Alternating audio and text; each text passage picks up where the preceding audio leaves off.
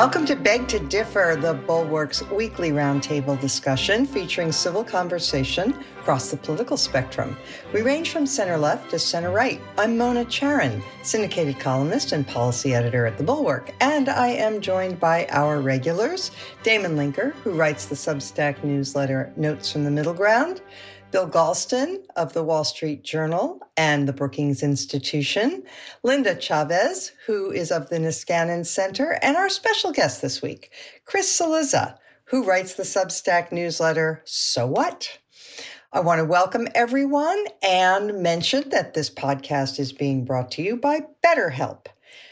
First topic that I'd like to address today is one that you, Chris, have outlined in your great Substack, namely the special election in New York. Mm.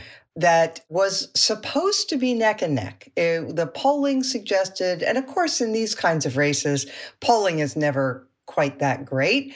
Nobody's got the money to pay for expensive pollings, but it was suggesting, you know, that they were basically neck and neck. And what happened was you had Tom Suozzi, the Democrat, win by eight points. So you wrote a piece about what we should and shouldn't take away from this. What do you think are the things that it does teach us?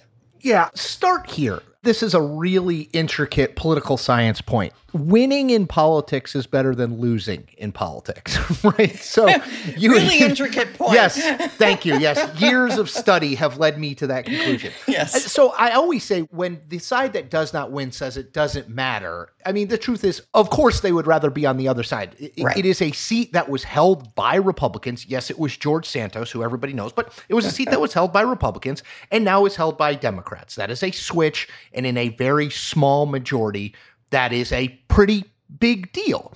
So I think it shows again that Democrats are, at a minimum, very good at turning out their base in special elections. We've seen this over and over again, whether it's a House election, a Supreme Court election, a state House election, special elections over the last three or four years. Democrats have consistently overperformed. Now, the question then becomes okay, well, does that mean that a poll that comes out that shows Donald Trump at 47 and Joe Biden at 43, does that mean we shouldn't believe that poll because when rubber meets road, Democrats are doing better than Republicans? To me, it's two very different things, right? This was a special election on Long Island on a day that it snowed with one candidate, Tom Suozzi, who had represented the district for six years, and prior to that had been a county executive for you know a number of years before that, against someone that even Republican, a former Democrat, who even Republicans admitted didn't really appear in public and no one knew. We always want it to be all or nothing. You know, it's either deeply meaningful or not meaningful at all. And I think the truth usually is sort of in between there. And I think the truth here is Republicans very much would have liked to win. I think in losing, uh, Mike Johnson, the Speaker of the House, takes a little bit of hit. I think Elise Stefanik's VP bid, she's from New York, takes a little bit of, of a hit. But does this mean that Donald Trump is definitely going to lose to Joe Biden no matter what the polls say? No, I don't think so. Damon, Chris mentions that she wasn't very well known and she didn't make very many campaign appearances. And you have to wonder whether a district that had been hoodwinked just recently by George Santos might have been a little wary of taking a flyer on a less well known candidate this time around. That, who knows how much that may have played into this? Um, the specifics of this race, it doesn't surprise me hugely that it turned out the way it did because of what you said. When you've just come out of this massive humiliation of having George Santos as be your representative, uh, you know, it can take the wind out of your sails when it comes to, uh, you know, vote mobilization efforts. But then there's the bigger structural change, which has happened between the parties in recent years, which is that voters tend to vote more when they are highly educated, highly engaged. They pay attention to what's going on and they feel the stakes are high. Now, Republicans think stakes are high in our politics, but they are progressively from election to election a little bit more. The electorate on the right is composed of voters who have not graduated from college, who are not as focused on politics in its day to day intricacies, which means that when it comes to an off year election or a special election or something like, like this election on Long Island, they are going to be a little bit less likely to be motivated to show up. And so that consistently gives Democrats an edge because the Democratic electorate at the same time, as you would expect, is going in the opposite direction, more highly educated, more engaged, and then highly alarmed by the Trumpian drift of the Republican Party. So those people definitely show up. And of course, Dobbs really motivates Democratic voters. So I think that if we're going to try to extrapolate a lesson for November, it would be simply this. Are Democrats going to be motivated to vote? You bet they're going to be motivated to vote. The only difference is that when Donald Trump is at the head of the ticket and it's the presidential race, Republicans will also be motivated to vote. Then, if in no other intervening special election that might come on the scene. So, you know, does that mean one or the other is guaranteed to be ahead? No, but I think it's going to be much more even in the intense drive to get the masses out to the ballot places. Bill Galston, the newspaper to which you contribute, the Wall Street Journal, their editorial had a, um, what I thought was a good line where they said Donald Trump, in typical fashion, showed up after the election to shoot the wounded, and said the problem was, of course, that Ms. Pilip did not hug him close enough, and that if she had done so, she would have won. What's your analysis of the race? First of all, there is absolutely no evidence to uh, support Donald Trump's assertion, which makes his assertion this time consistent with almost all of his previous assertions. Yes. But moving on to the race, there are two things I want to say about this race as a leading indicator for the general election, or maybe three things. Number one, in the 2020 general election, 370,000 people roughly showed up to vote in this district. In this special, 170,000 showed up to vote, and there is no reason to believe that 170 is a faithful microcosm of the 370. This is just another way to reinforce the point, the point that Damon made. Secondly, if you compare the within the Siena poll findings for Tom Suozzi on the one hand and Joe Biden on the other, You'll find, first of all, that the poll had Suozzi leading Pilip by four, Joe Biden trailing Donald Trump by five, 47, 47 to 42. That is a consequential difference, especially when you consider that Biden won New York 3 by eight points in 2020. So, on the face of it, that's a negative swing of 15 points. What are the differences between Suozzi supporters and Biden's smaller group of supporters. Biden is weaker among independent voters, moderate voters, and especially Catholics. So here's Joe Biden, a devout Catholic, losing to Donald Trump, who's been accused of being many things but never a devout Catholic, losing Catholics by 25 percentage points. This is worth paying attention to. So I believe the differences between the Suozzi findings and the Biden findings because they track, they're not spread evenly across the board. They track chunks of the electorate. Point number three, and everybody's made this point, I want to underscore it.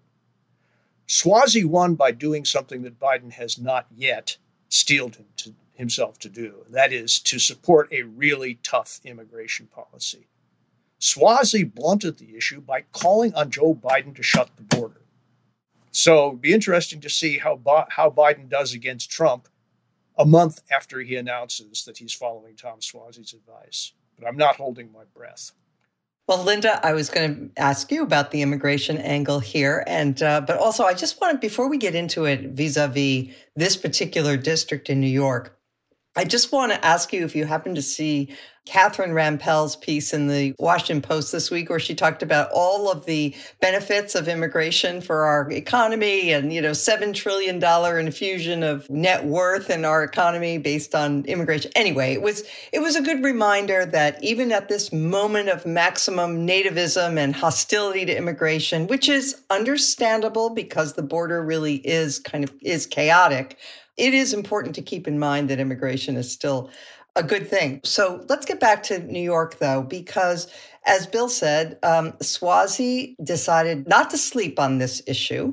He jumped in and confronted it directly, and he cited the fact that his opponent, the, the Republican, said that she would have voted against the deal that uh, was proposed on Capitol Hill, and he held her feet to the fire and said that was the best deal you could possibly have, and you know, and so on, and made her seem like the obstructionist. And so, what did you make of that? Well, first of all, let me just say you stole my highlight of the week. I still may use oh. it when we get there. Oh. It wasn't the Rampell column, but the CBO uh, finding. But look, I think Suozzi did offer a blueprint for Democrats on the immigration issue. And while Bill and I don't see entirely eye to eye, I absolutely concede that immigration is an issue with Democrats, not just with Republicans. And part of that was that the trick that Republicans used to move a whole bunch of uh, asylum seekers and others to cities like New York City worked. It made people concerned. And because those asylum seekers are not allowed to work, for at least 180 days, it means that they are a burden on the places where they're sent. So it did work. But I do think it's important to note exactly what you said, Mona, and that is that the bill that was offered in the Senate, the one that was negotiated by Jim Lankford, who is, by the way, one of, I think, the either the most conservative or the second most conservative uh, senator in the United States Senate, the one that he helped negotiate, was a tough bill that, in fact, would have changed asylum laws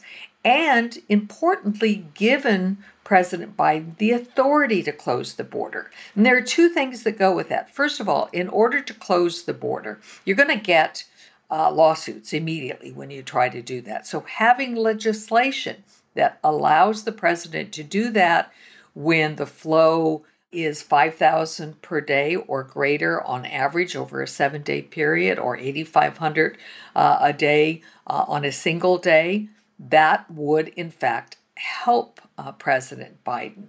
But the second thing is if Mexico won't take them back, and many of them are not, you know, from Mexico. Most of them are not from Mexico these days. Then you have to do something with them. And, you know, everybody says, well, detain them, detain them. Well, we learned from the Border Patrol this week they're out of money. They don't have room for detention. Yep.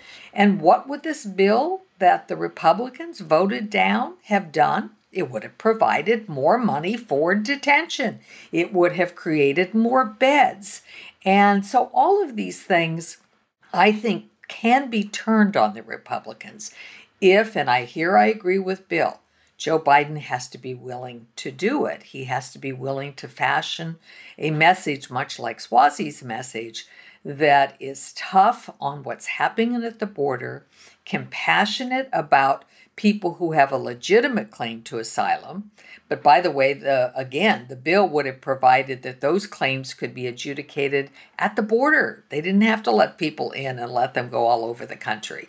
If that bill had passed, it would give Biden the tools, and that's exactly why the Republicans didn't want to pass it. They didn't want to pass it because it helps take away an issue. So he needs to have the the will to do it, but he has to make it part of his message and needs to run commercials, just like Bill Clinton did back in your day, Bill, on welfare reform. Because I saw those ads. They weren't always uh, running in, in blue states, but when I visited my mother in New Mexico, Bill Clinton saying we need to reform welfare ran regularly and helped him uh, win uh, voters that he might not otherwise have won.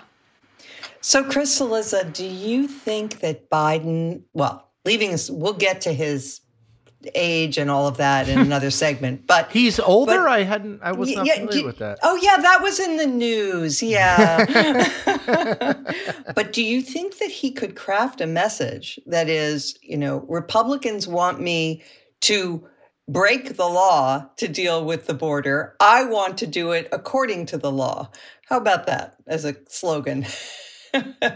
I'm always hesitant to think that something that happens in February of 2024 will be on voters' minds in November of 2024, right? If, if I've learned one thing in covering politics, it's that voters are have pretty short memories and particularly as it relates to legislation or failed legislation. That said, I mean, I do think there's an opportunity here for Biden. Again, and Linda mentioned this, like, I don't think Joe Biden can say enough times a bipartisan deal that was struck by one of the most conservative Republicans in the Senate, as long with Chris Murphy from Connecticut, a Democrat, that, that would, by any measure, and there are quote after quote after quote about this, would be one of the most conservative immigration measures, broadly spoken, put in place in decades. I mean, the idea, like, if George W. Bush proposed this, you'd be like, "Well, this is a pretty conservative." it, it is a remarkable thing. I was going to say how much the party has shifted to the right, but Damon's on uh, on with us, and I know he would rightly scold me because the truth of the matter is uh, yes, the party has shifted to the ideological right, broadly speaking, over a number of years. But in these cases, like the party has shifted Trump, right? It's not to the ideological right, it's just Trump, right? It's just he doesn't like it. Yeah. Um, he doesn't think we should do this. You know, it was like when he was president and they would negotiate this big, you know, McConnell and they would negotiate this big budget deal. And at the last minute, Trump would put out a tweet and be like, I'm not sure if I like this. It was just his, when you are subject to the whims of one person as a stand in for policy positions, which I think is effectively the case with the Republican Party now it is a remarkable thing. I, mean, even this is a sidebar, but I, I find it totally fascinating that Nikki Haley is has been portrayed as a moderate RINO on on on anything. Yeah, but certainly on immigration. I, I mean, there, there's no world in which Nikki Haley's views on immigration, or candidly, almost anything else, are moderate on a scale that any of us would use. And yet we're talking about it as though the race is between the conservative, Donald Trump, and the moderate, Nikki Haley. It's like, that's just not. It's just not true. That is not the universe we're living in. You're absolutely right. And, um, you know, Republican rank and file voters are not shy, as I said in my piece today, about you know accusing their leaders of uh, selling them out of being you know weak need of being you know not strong. And you know that's been a constant theme that they have held it against republicans of not achieving the goals that the base wants okay and now the base really wants immigration reform. They really, really, really want it so, so much. And those darn Democrats and those darn never Trump Republicans and others, RINOs who won't give it to them. And this time, guess what? It was Donald Trump who wouldn't give it to them. And so they said, please, sir, may I have some more? I mean, it is really amazing. Well, anyway, okay, Bill, you wanted to get in here. You've got a quibble, I think. It may be more than a quibble, but I'll allow you know the rest of the panelists and of course our audience to judge. I view Linda as much more of an expert on immigration than I am. So I'd like to run this by her, if it's okay, just you know, just to see. The Republican position, as you know, is that the president doesn't need legislation to shut the border because he already has the authority to do so. I got interested in that point so I went to Section 212F of the Immigration and Nationalization Act of 1952, and I found the following language uh, The president is authorized, and I quote, to suspend the entry of all aliens or any class of aliens whose entry he finds would be detrimental to the interests of the United States. Okay? That seems like pretty sweeping language to me why wouldn't that statue, which has been on the books for nearly three quarters of a century, cover this issue? Does Joe Biden need legislation to shut the border? Well, first of all, the immigration law is written in 1952, and the modifications that have made since, including modifications on asylum that were made, I believe, in 1980, do in fact make limitations on that, unless he can say that there is a national security emergency, which is why after 9 11. Uh, he could shut down the border. You know, he could stop uh, people from coming in for a period of time. It's why, under Title 42, the Public Health Act, he could stop people coming in who actually threaten the health because they might have COVID. But there have been subsequent court cases and lots of battles over what he can and cannot do. And even if he could, let's just hypothetically say that he could detain all the people that are intercepted at the border because he could detain asylum seekers although again there's some court rulings that suggest he can't do that for an indefinite period although it can be a longer period than most people would imagine. He's got to have some place to put them. So you know there are constraints on him. And given the fact that even in fiscal year 2023, 1 million people were kicked out of the United States, people who were encountered at the border. They were, in fact, sent back. Most of them now are being sent back under Title VIII, which is the broad authority over immigration. It covers what the president's authority are. And you're right, if there were some, you know, national emergency, he might be able to invoke that, but barring something that everybody could agree on that was a national emergency, you would have all of the immigration advocacy groups, the ACLU and others in court 2 minutes after, uh, and my guess is you would have a stay. You would not be able to enforce that, barring some sort of national emergency. So, yes, he has broad authority. I mean, essentially, that law gives the president, you know, huge authority uh, over immigration, but it is constrained by by laws, um, other laws, including the asylum law, and the way in which he does it and what he does with the people are also constrained by court cases. Okay, this has been a great discussion. I just want to close with one quick question for Chris, namely, what this does to uh, Mike Johnson's majority. Is is it mm. so? Is it the case? I read this, and tell me if this is right. They had a vote to impeach Mayorkas. If that vote were held after next week, when uh, Suozzi takes yep. off, he they wouldn't yep. be able to win that vote. Is that right? That's right. It would be 214, 214, and they would lose. A tie, a tie, unlike in the Senate where the president of the Senate, who's the vice president, breaks ties, there is no tiebreaker in the House. So if it's tied, you lose. If the 16 votes to elect, Ke- I think it was 16, 16 votes to elect Kevin McCarthy Speaker were not an indication. If the failures of Steve Scalise and Jim Jordan and all the other people who put their name. remember that period where everybody and their brother was putting their name forward. yeah. and, you know, Tom Tom Emmer was the speaker designate for 15 minutes before Donald Trump kiboshed him. If that didn't make it clear, then this should finally make clear that like there is simply no way to effectively run the Republican Party in Congress. M- Mitch McConnell, who I think whether you like him or hate him, has a demonstrated track record over many decades of keeping his party in line.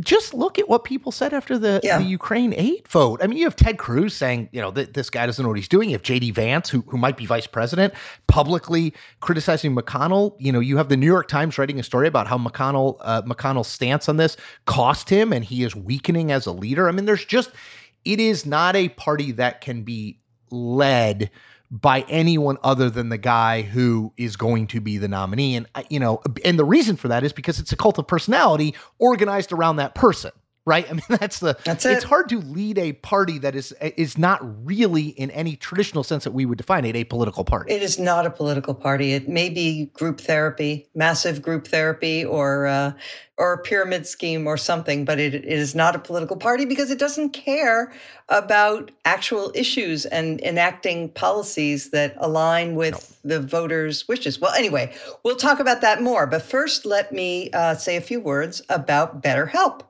During these cold winter months, it's possible to feel a little low. And so it might be time to think about giving yourself the gift of therapy.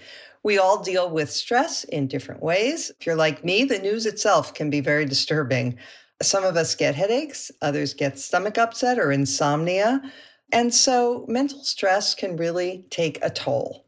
And mm-hmm. therapy can be incredibly helpful. It is not just for people with serious trauma or major illness. We all need a sympathetic, dispassionate listener, someone with experience and perspective who can reassure us that others have the same insecurities, doubts, and worries and have overcome them. Therapy helps us to figure out how our own minds may be holding us back. If you're thinking of starting therapy, BetterHelp is a great option. It's incredibly convenient because it's entirely online, flexible, and suited to your schedule. You just fill out a questionnaire to get matched with a licensed therapist and get started. If that therapist is not a good fit, you can switch therapists at any time for no additional charge. It is the gift that you give yourself. Make your brain your friend with BetterHelp. Visit betterhelp.com slash beg to differ today to get 10% off your first month.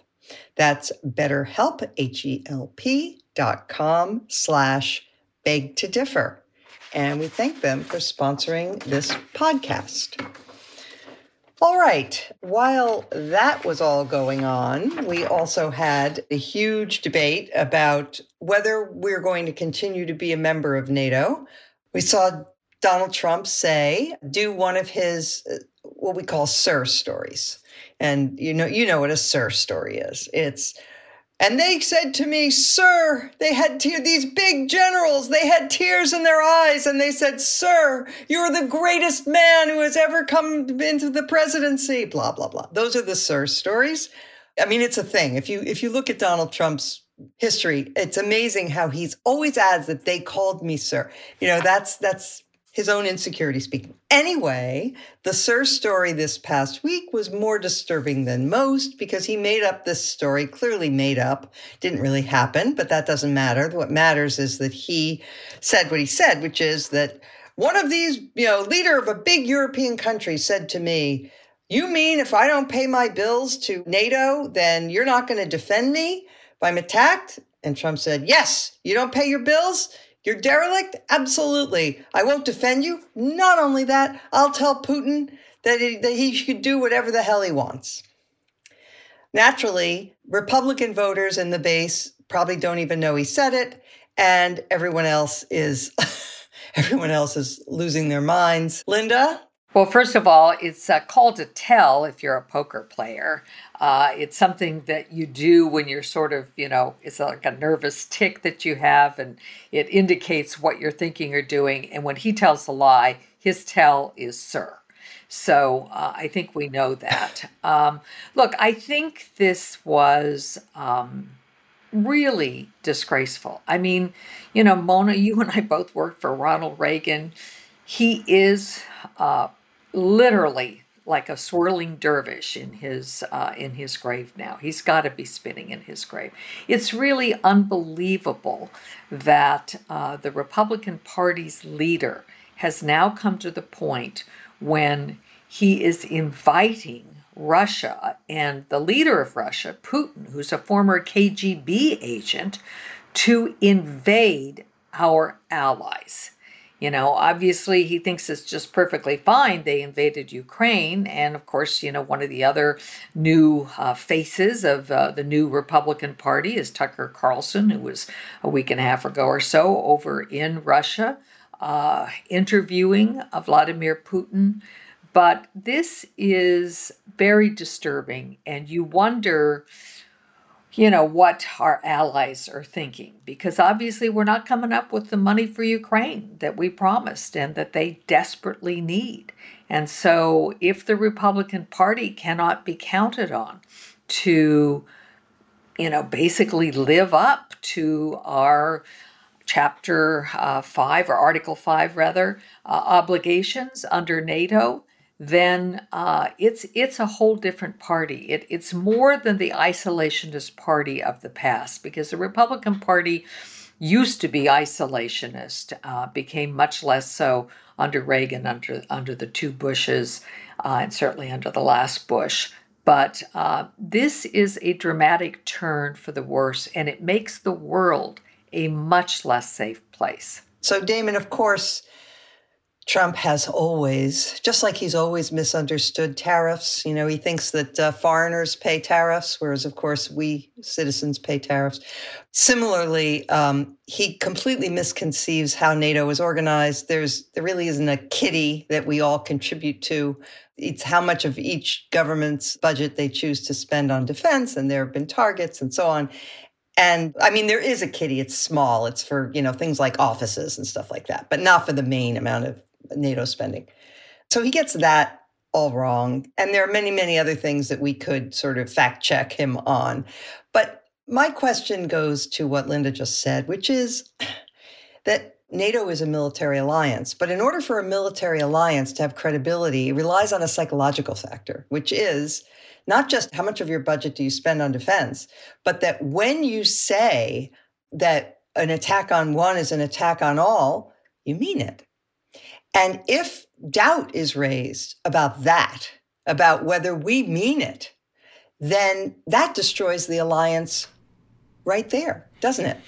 Yes, of course. Um, I mean, just briefly to your initial point about Trump, I don't know if he personally, I mean, he was president. You figure he he knows that he's lying, but you know, maybe he forgot and he just believes his own demagogic lies. Uh, and so maybe he's now convinced that in fact NATO is a protection racket and it's actually that they're supposed to cough up, you know, a certain amount of money to us so that we'll come to their aid if someone bullies them around on the playground around or something. But of course, that isn't how it functions, as you said. It's it's it's just promised targets for how much the members will spend of their GDP on their own defense.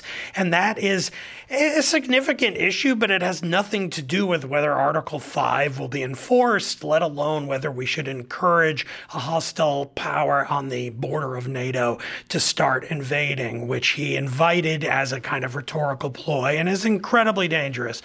I mean, I, in response to the second part of uh, what you said in queuing this up, Mona, I want to actually address something that, that Linda said, which is comparing this to the isolationists of the 30s. And I actually want to say this is far worse. In the 30s, the United States had just helped bring World War I to an end. And as a result of that, we were more powerful than we had ever been, but we were still largely a regional power. And there was a lot of dissension in the country about whether we should be involved in European affairs or just kind of let them handle it. And the isolationists of the time were in favor of letting it stay over there. It's not our business. We are today the most powerful nation on the planet and have been for decades. We are involved everywhere in everything, the entire network of security, economic arrangements around the globe. And it's not like we're now, we have Trump saying, what we're going to do is stop time hang out on the on the on the sidelines and decide, hmm, we're going to be involved here but not there and there but not here and going to do it that way. No, everything in foreign affairs begins from the present. And at the present, we are incredibly powerful and have a tremendous say in how the world works. And Trump, to be trying to do this, is making a case for positively pulling back from that baseline. And every time you step back from that baseline, you create a vacuum that invites other powers to fill it. And so it is far more ruinous to propose this kind of a strategy now.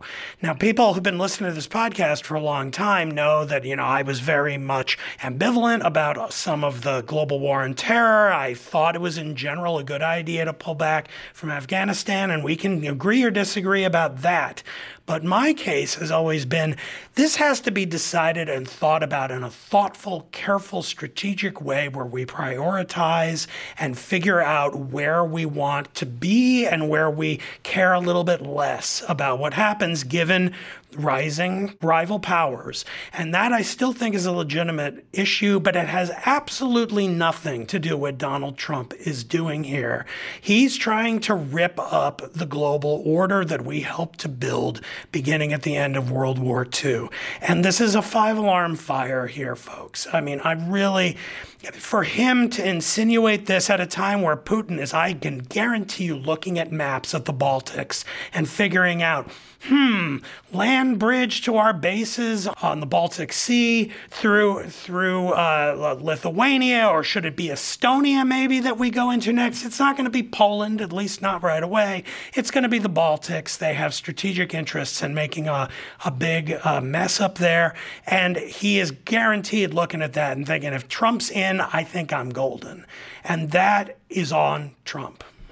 Bill, it isn't just Trump. It's Trump in concert with trends that have been brewing on the right also for a while. So there have been these voices in the intellectual, so called, you know, intellectual nationalists types on the right. And you've written a, a lot. I know you've studied these people, but they are already actually casting doubt on the you know rules-based international order that the US inaugurated after World War II they are highly skeptical about American power, which used to be the thing that sort of distinguished the left, but now it's very much a, a feature of the right. And Trump is um, inviting, as everyone has already said, he's inviting aggression.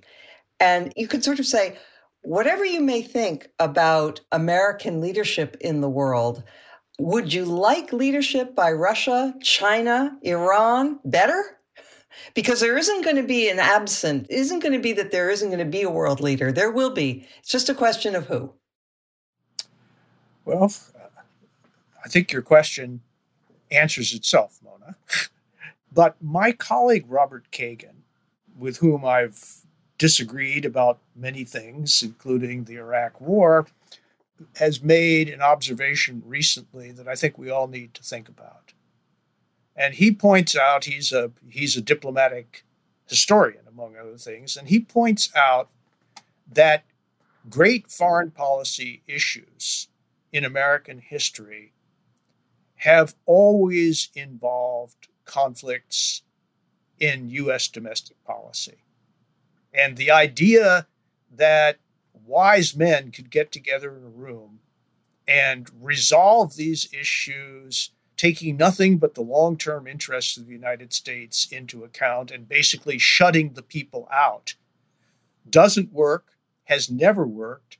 It doesn't work that way. And so we have to ask ourselves what are the domestic developments that account for this profound transformation in the worldview of one of the two major and enduring political parties in the United States?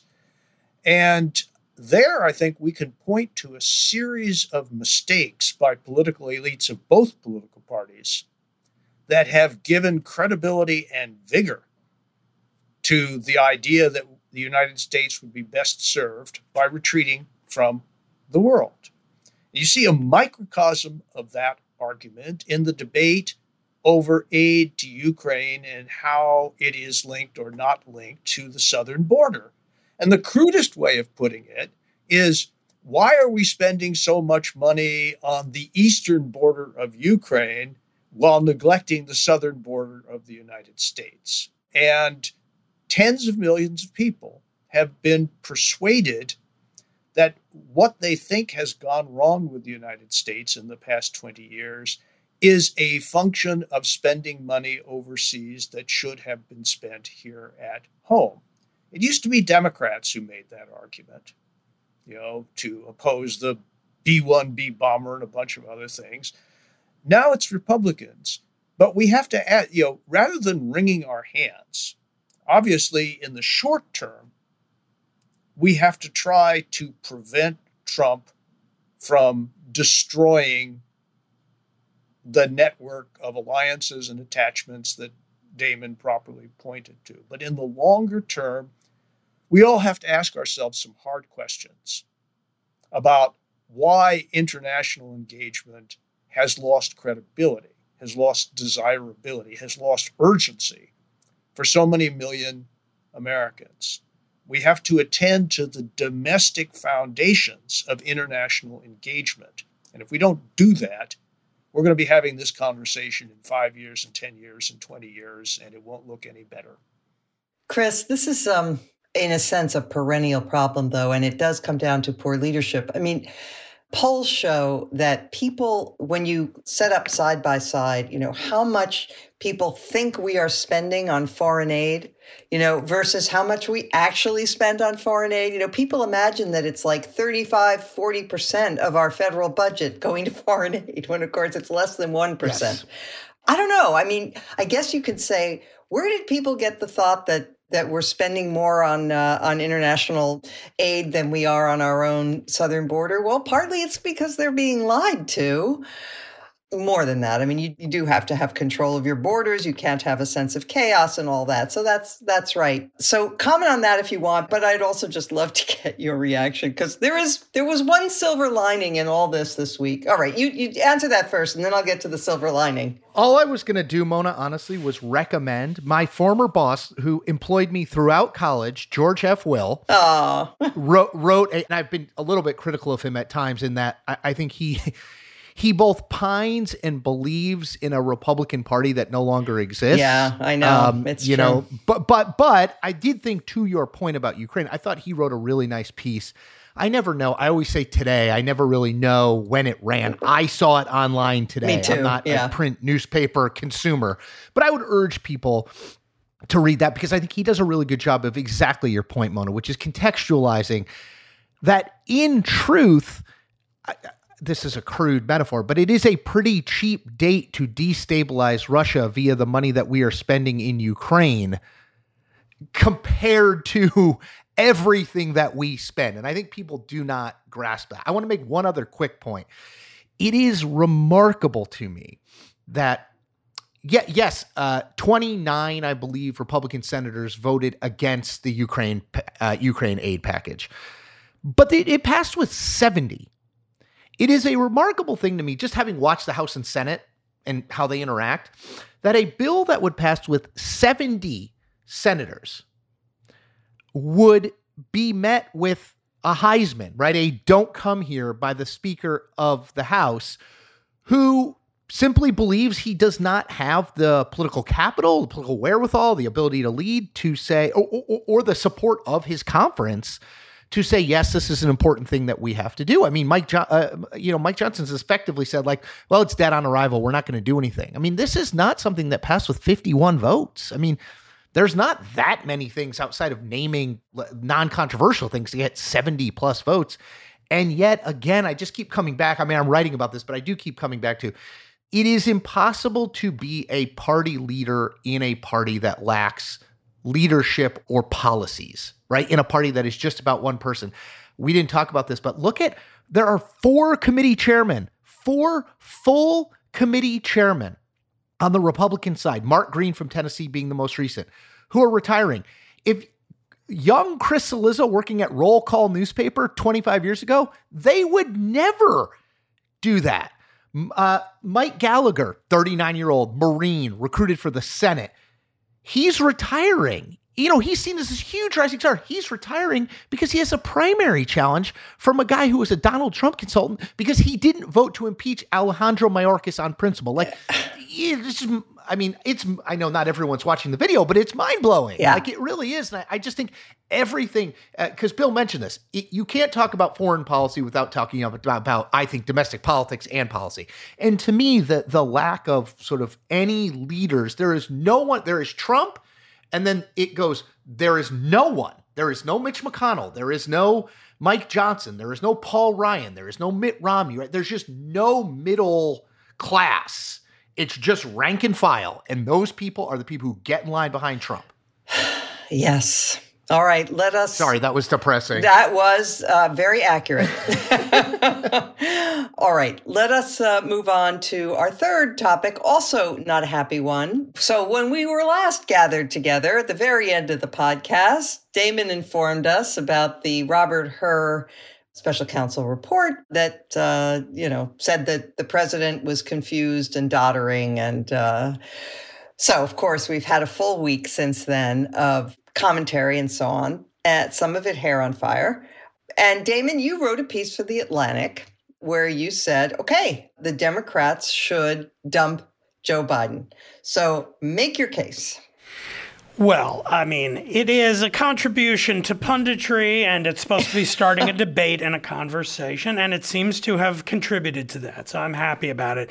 My case is is really nothing more than bringing some very widely known polling data kind of to the conversation and pointing out that, for example, 76% of Americans and half of Democrats, according to an NBC poll from just before the Hur report came out, say that they are not convinced that Biden is up to the job of being president, both because of age and his uh, energy levels and so forth.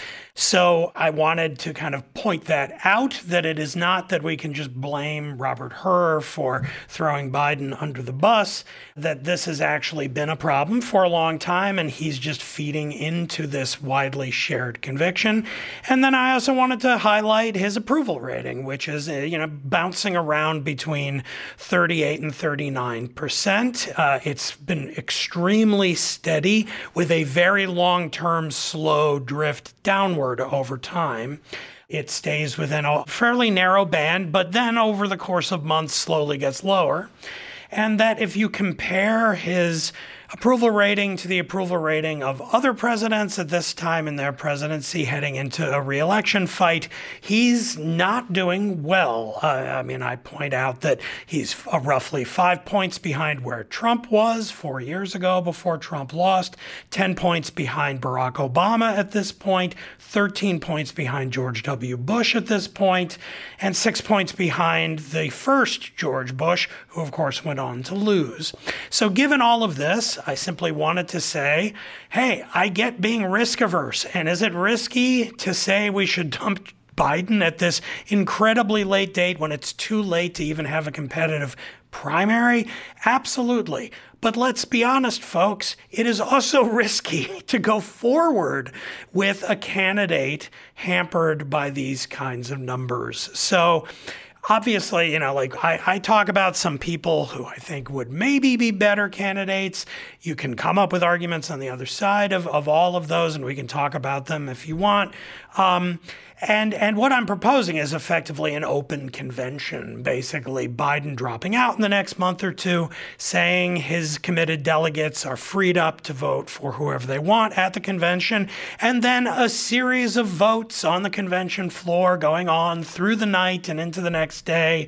The biggest ratings bonanza for a convention in decades as the country waits on pins and needles to see who prevails as the consensus. And then that will be uh, the candidate going in to face Trump. And would that person be hampered by that process? Uh, you know, I don't know. It'd be messy. It sure would be drama. Um, but frankly, given Biden's numbers, I'm not entirely convinced that the end result by like late September and October, once that's been digested and processed in the electorate, would be that much different. Would that person be below 38%? Approval and, and actually slightly behind Biden, uh, slightly behind Trump as Biden is right now in head to head polls.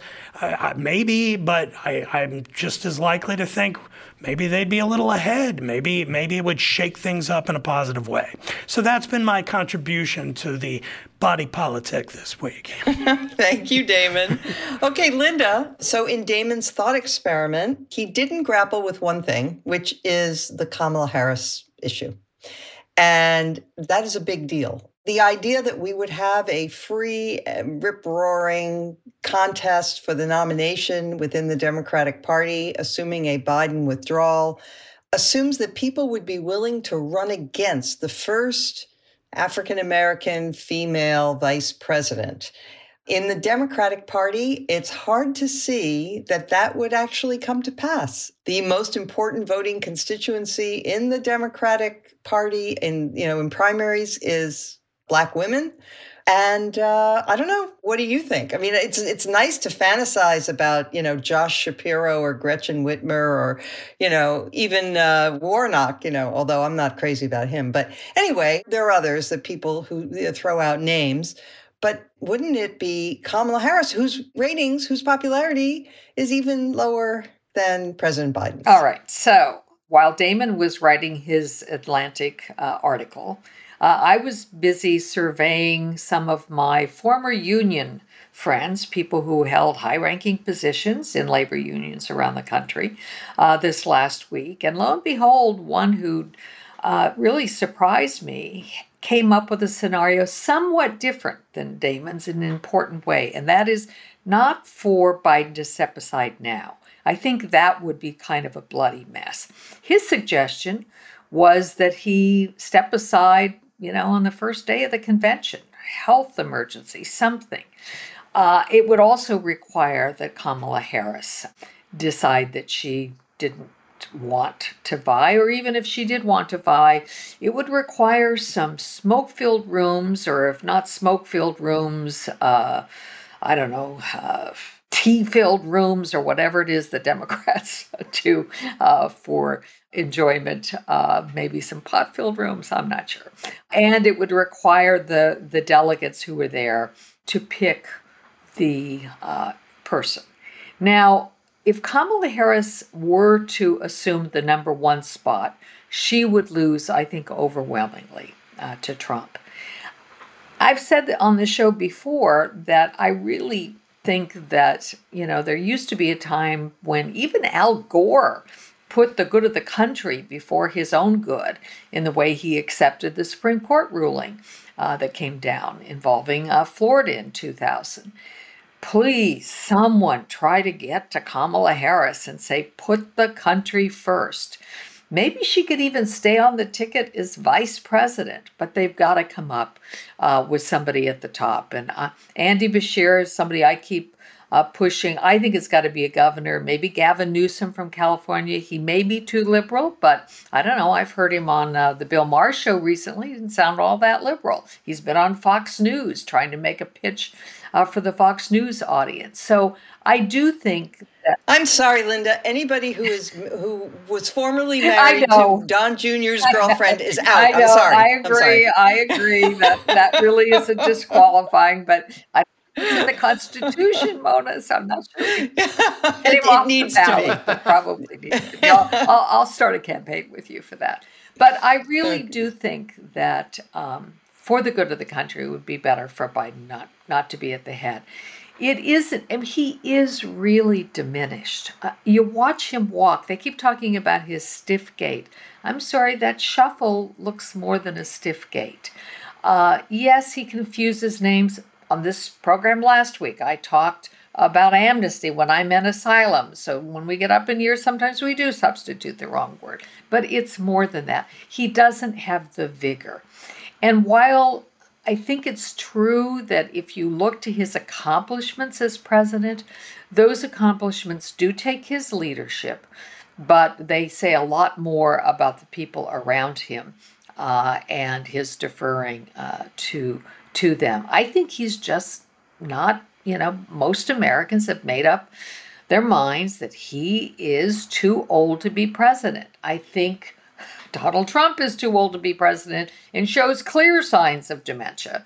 But, um, you know, the Republican Party seems to want to stick with him. So, meanwhile, Bill Galston, Joe Manchin is uh, already auditioning vice presidential picks.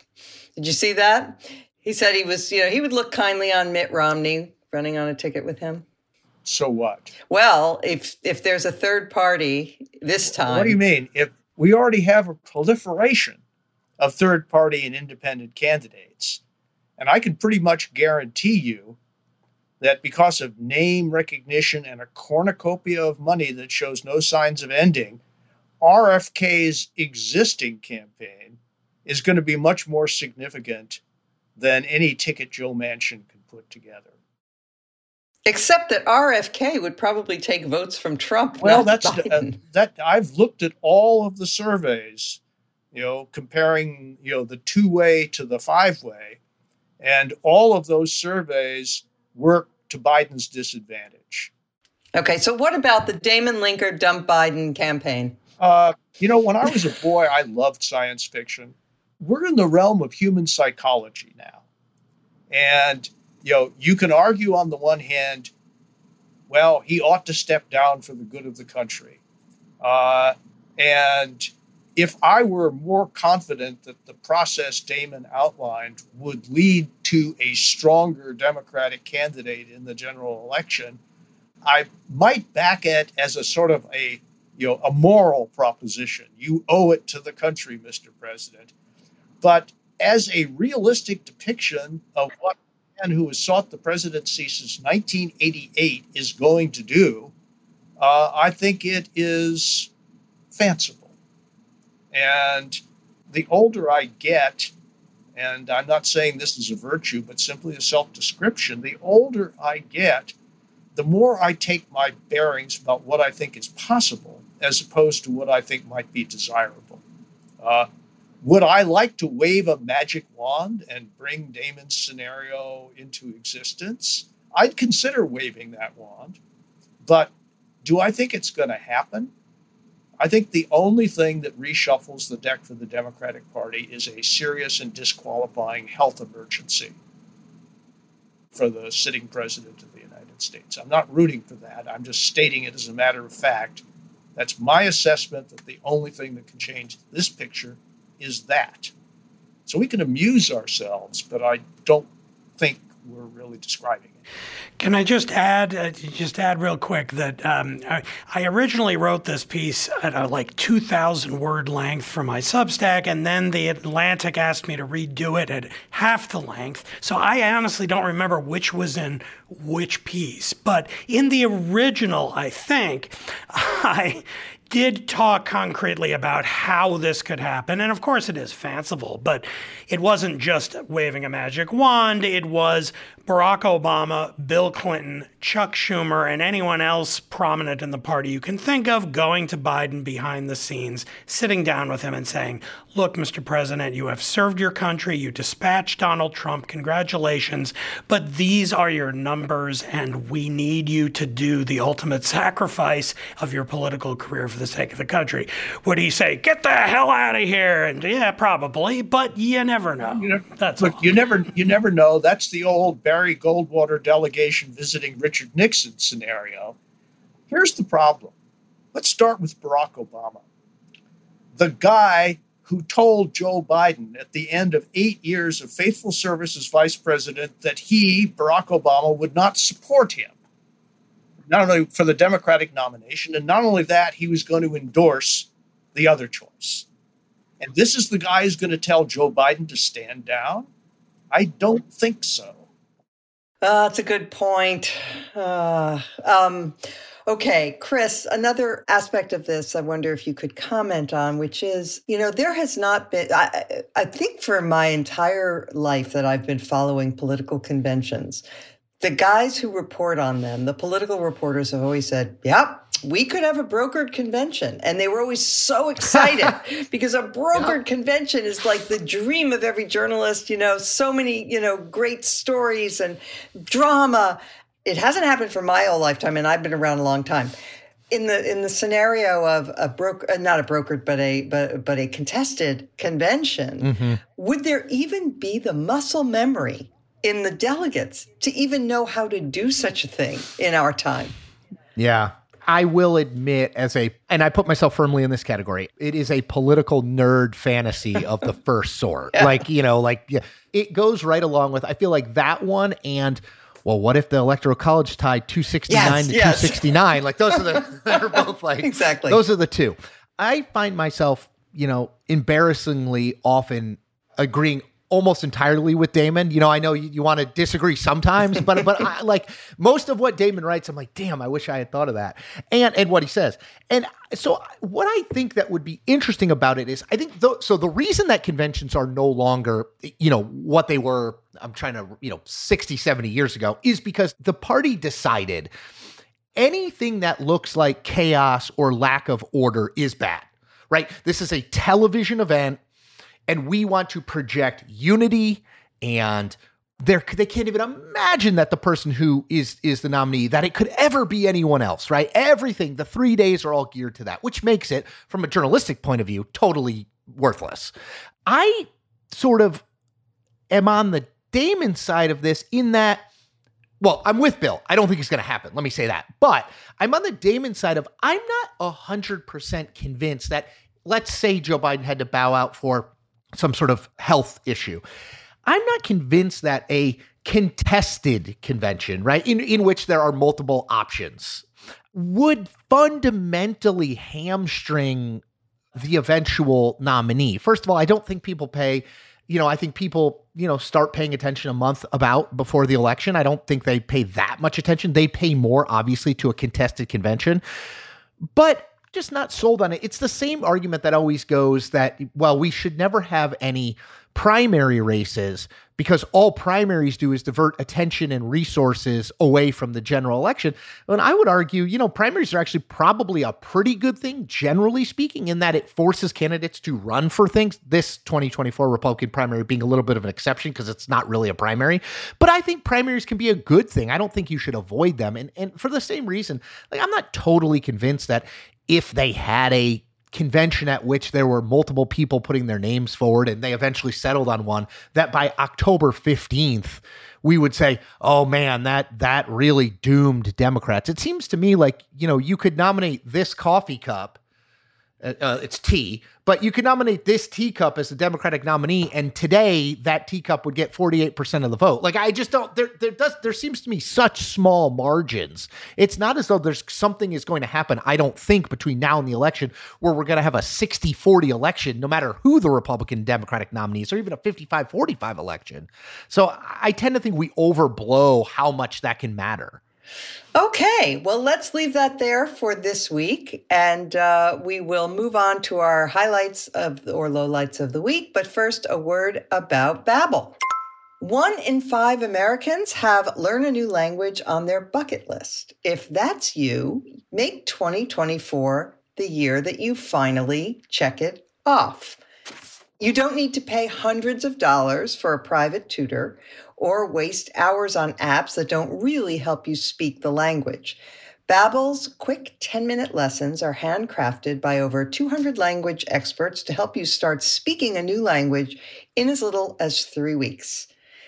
Babbel's tools and tips are approachable, accessible, rooted in real life situations, and delivered with conversation based teaching so you're ready to practice what you've learned in the real world. And they cater to your learning style. If you're mostly visual, you can do it all on just visual cues. If you're auditory, you can listen and then repeat, and the accents are very good, I must say. So it really helps. And plus, it provides really practical speaking guidance. So it's think of it in terms of like if you're planning a vacation to another country and you want to be able to at least converse a little bit in a restaurant or whatever, you may not even want to completely immerse yourself and be reading their great literature overnight, but you just want to be able to converse in a, a, a you know as a tourist. You can do that with Babbel, and uh, you can do it really, really fast. So here is a special limited time deal for our listeners. Right now, get 50% off a one-time payment for a lifetime Babbel subscription. It's only for our listeners at babbel.com slash beg to differ. So you get 50% off at babbel.com slash beg to differ. It is spelled B-A-B-B-E-L dot com and then slash beg to differ. Rules and restrictions may apply, and we thank them for sponsoring Beg to Differ. All right, we now go to our highlight or lowlight of the week, and we will start with Bill Galston. Well, this week I'm going to be what the you know so the Stalinists in the Soviet Union called a Stakhanovite, you know, because I'm going to offer both a highlight and a lowlight. Let me start with the low light. We've talked on, on this show more than once about Donald Trump's you know, uh, threat, uh, which he articulated last week to uh, not defend uh, NATO allies that he referred to as deadbeats, uh, and even to invite uh, Vladimir Putin to attack them. Well, Donald Trump had six days to reflect on this criticism. And then last night, that is Wednesday night, before the show was taped on Thursday, he decided that he was right all along. And so he doubled down Uh, and he cleaned up the language about Vladimir Putin a little bit. Uh, but he repeated that if NATO allies he regards as deadbeats didn't quote unquote pay up, he wouldn't defend them, which amounts to withdrawing from NATO, by the way, because it is to reject the obligation of Article 5 collective defense, which is the heart of the NATO Charter and of the operational meaning of the organization itself. Speaking of Vladimir Putin, that leads me to a rare highlight featuring Mr. Putin. I'm referring, of course, to Mr. Putin's contemptuous dismissal of Tucker Carlson as a weak journalist who didn't have the guts to challenge him, and therefore, Putin said it was from that standpoint an unsatisfactory interview. I cannot tell you how much satisfaction I have derived from Vladimir Putin's depiction of Tucker Carlson. It is the first moment of truth that I've heard from Russia's president in years. Excellent. I'm glad I didn't mention it earlier. I was going to bring it up, and uh, I'm glad that I didn't. That was indeed a highlight. And Tucker Carlson is being more of a useful idiot than, on behalf of Putin, than anybody I wrote about in my 2003 book by that title. Okay, Damon Linker. Well, my choice this week actually is a highlight, and it actually appears in uh, the American Conservative magazine. And, you know, I didn't expect to be saying those words. Um, this is actually an essay by a guy named Nate Hochman, who's a, a young conservative.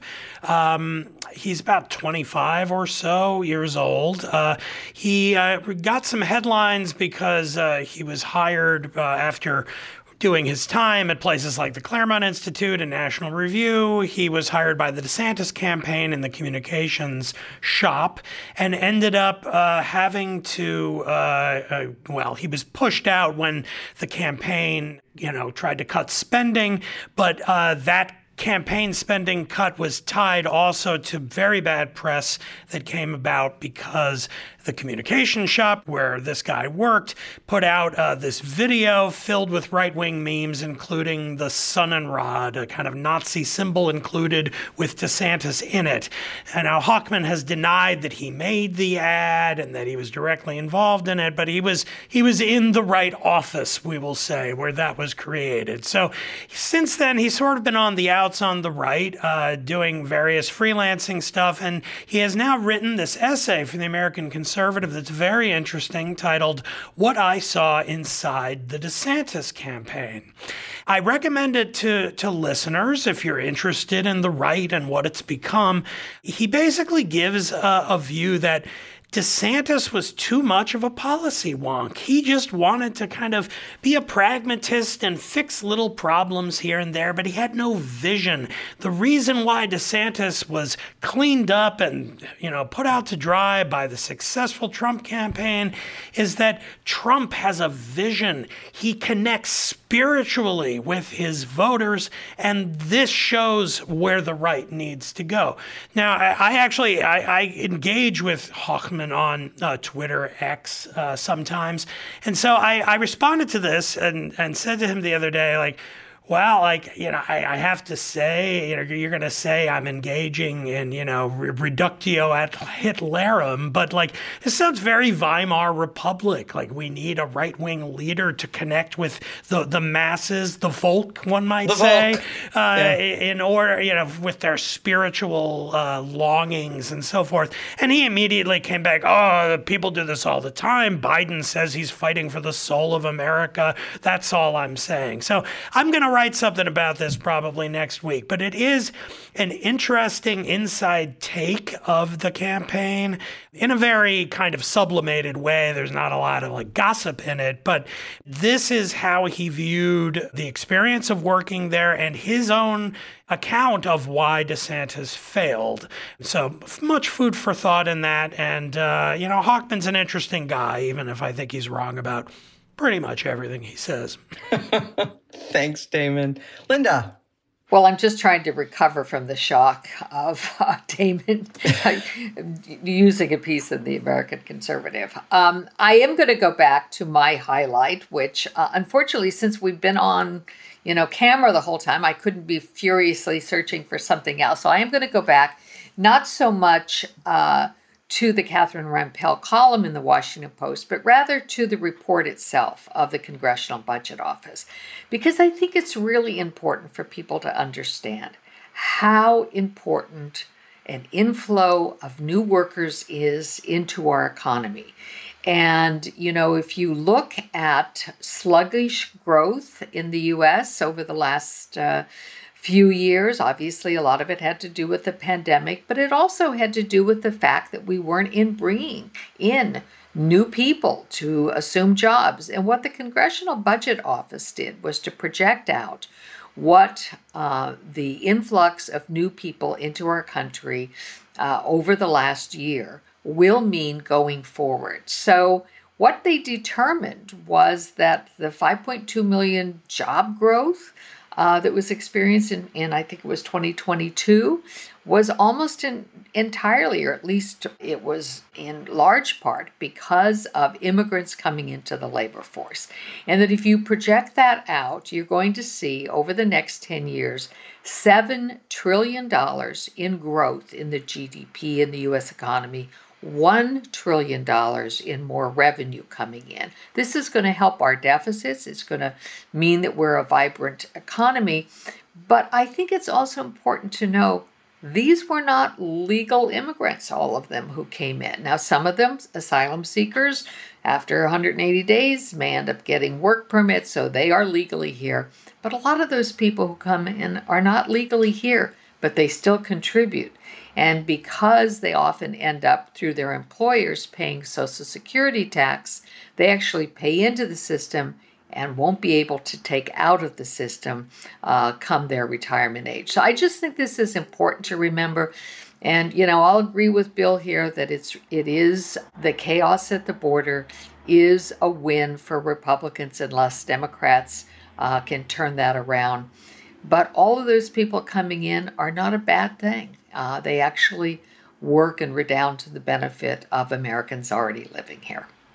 Yes, amen. Not only that, they create jobs. They do. That's the other thing that, that people yep. always forget to say about immigrants. They create jobs, they don't just take jobs.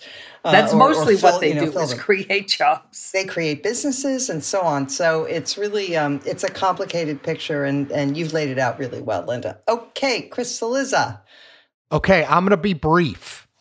I write on post-it notes stuff that I want to write in the future. So I, for people watching on this post-it note, I have written two words: Lindsey Graham. Okay, so uh, that it doesn't really need much more explanation, but I will explain it slightly more. This is my low light. Sorry, I think everyone. Well, Bill offered a highlight and a low light, and everyone else did a highlight. I'll go with a low light. Look. Lindsey Graham has effectively is effectively unrecognizable from the Lindsey Graham who was a surrogate for John McCain in the 2008 campaign. The last thing that was sort of the last vestige of that Lindsey Graham was his hawkishness on foreign policy and aid and Ukraine in particular. Well, this week he said he was going to vote against and did vote against the Ukraine bill, $95 billion in, in, in money for Ukraine, uh, because number one, stop me if you've heard this before, we have to secure our southern border, Donald Trump. And number two, it should be given in the form of a loan, also a Donald Trump idea. I, I, will turn this into a highlight in that I will recommend to people if you have not read William Saletan's piece, it's a series of pieces on the corruption or whatever word he uses, the the um the metamorphosis of Lindsey Graham, I would recommend it. But it is remarkable to me in 15 years, Lindsey he is he is almost entirely unrecognizable from a policy perspective from what he was. And and you know, he gave a famous interview to Mark Leibovich, who I think at the time was at either the New York Times or the Atlantic, I can't remember, in which he explained himself by saying, I go where the attention is. I go where the power is. And that really says it all. Yeah. You know, uh, Will Saletan and I do a podcast uh, for Bulwark Plus members, and uh, this came up when, on our podcast this week. The series of articles that Will wrote, The Corruption of Lindsey Graham, is available in book form from Kindle, and you can, I think you can find it also on the Bulwark website. It's fantastic. But anyway, Will was pointing out that one of the things that Lindsey Graham said uh, when he was surrendering to Trump on all these other issues was that, well, yes, I have to give up my views on X, Y, and Z because this gives me access. And with that access, yep. I will argue yep. for my, you know, vigorous foreign policy, American strength abroad, et cetera. That's the price I had to pay. And of course, we, as we now see, I mean, even that is out the window. It was never about that. It was always about Lindsey Graham being a senator and being Power. where the action is. That's right. Power. Yeah. Yep. Yep. All right. Thank you for that. All right. I too have a highlight, and it is a piece that appeared in The Atlantic this week by Derek Thompson. It's called Why Americans Suddenly Stopped Hanging Out. I don't know if it's that sudden, but uh, anyway, he gives a lot of these statistics that people may not uh, be familiar with. So, for example, in the late 1970s, more than half of 12th graders got together with their buddies almost every day. By 2017, only 28% do. So, as we have seen, the the advent of the smartphone and the internet has uh, resulted. We think that this is the problem that that people are spending a lot more time alone, which means on screens and not with other people, seeing their faces, being physically with them, touching them, smelling them, doing all the things that humans evolved over millennia to do with one another. And uh, now we're doing it less and less, and it is really taking a toll on our mental health. I highly recommend the piece. He recommends that we, you know, just as we have learned that in this modern age where we have all the calories we could ever want. And our biggest problem now is fighting obesity because we weren't evolved for this kind of an environment. And we have to learn how to take care of our bodies. We have to learn how to take care of our social selves too because we didn't evolve for this kind of atomized existence where we spend so much time alone and not with others. And I think this piece summarizes a lot of important uh, sociological research that's been coming down the pike uh, in recent years and gives insight into things like teen depression and other problems that we're having as a as a society and not just us but but around the developed world. With that, I would like to thank our guest, Chris Cillizza, and of course, the regular panel. I also want to mention our great producer, Jim Swift, and our sound engineer, Jonathan Siri, and of course, our listeners and now viewers on YouTube. Thank you very much. If you can recommend us or give us a rating, that apparently activates the magic algorithms that then causes it to be recommended to other people. And then the word gets out and more people watch, and it's all great. So if you could do that, we'd be indebted to you. And we will return next week as every week.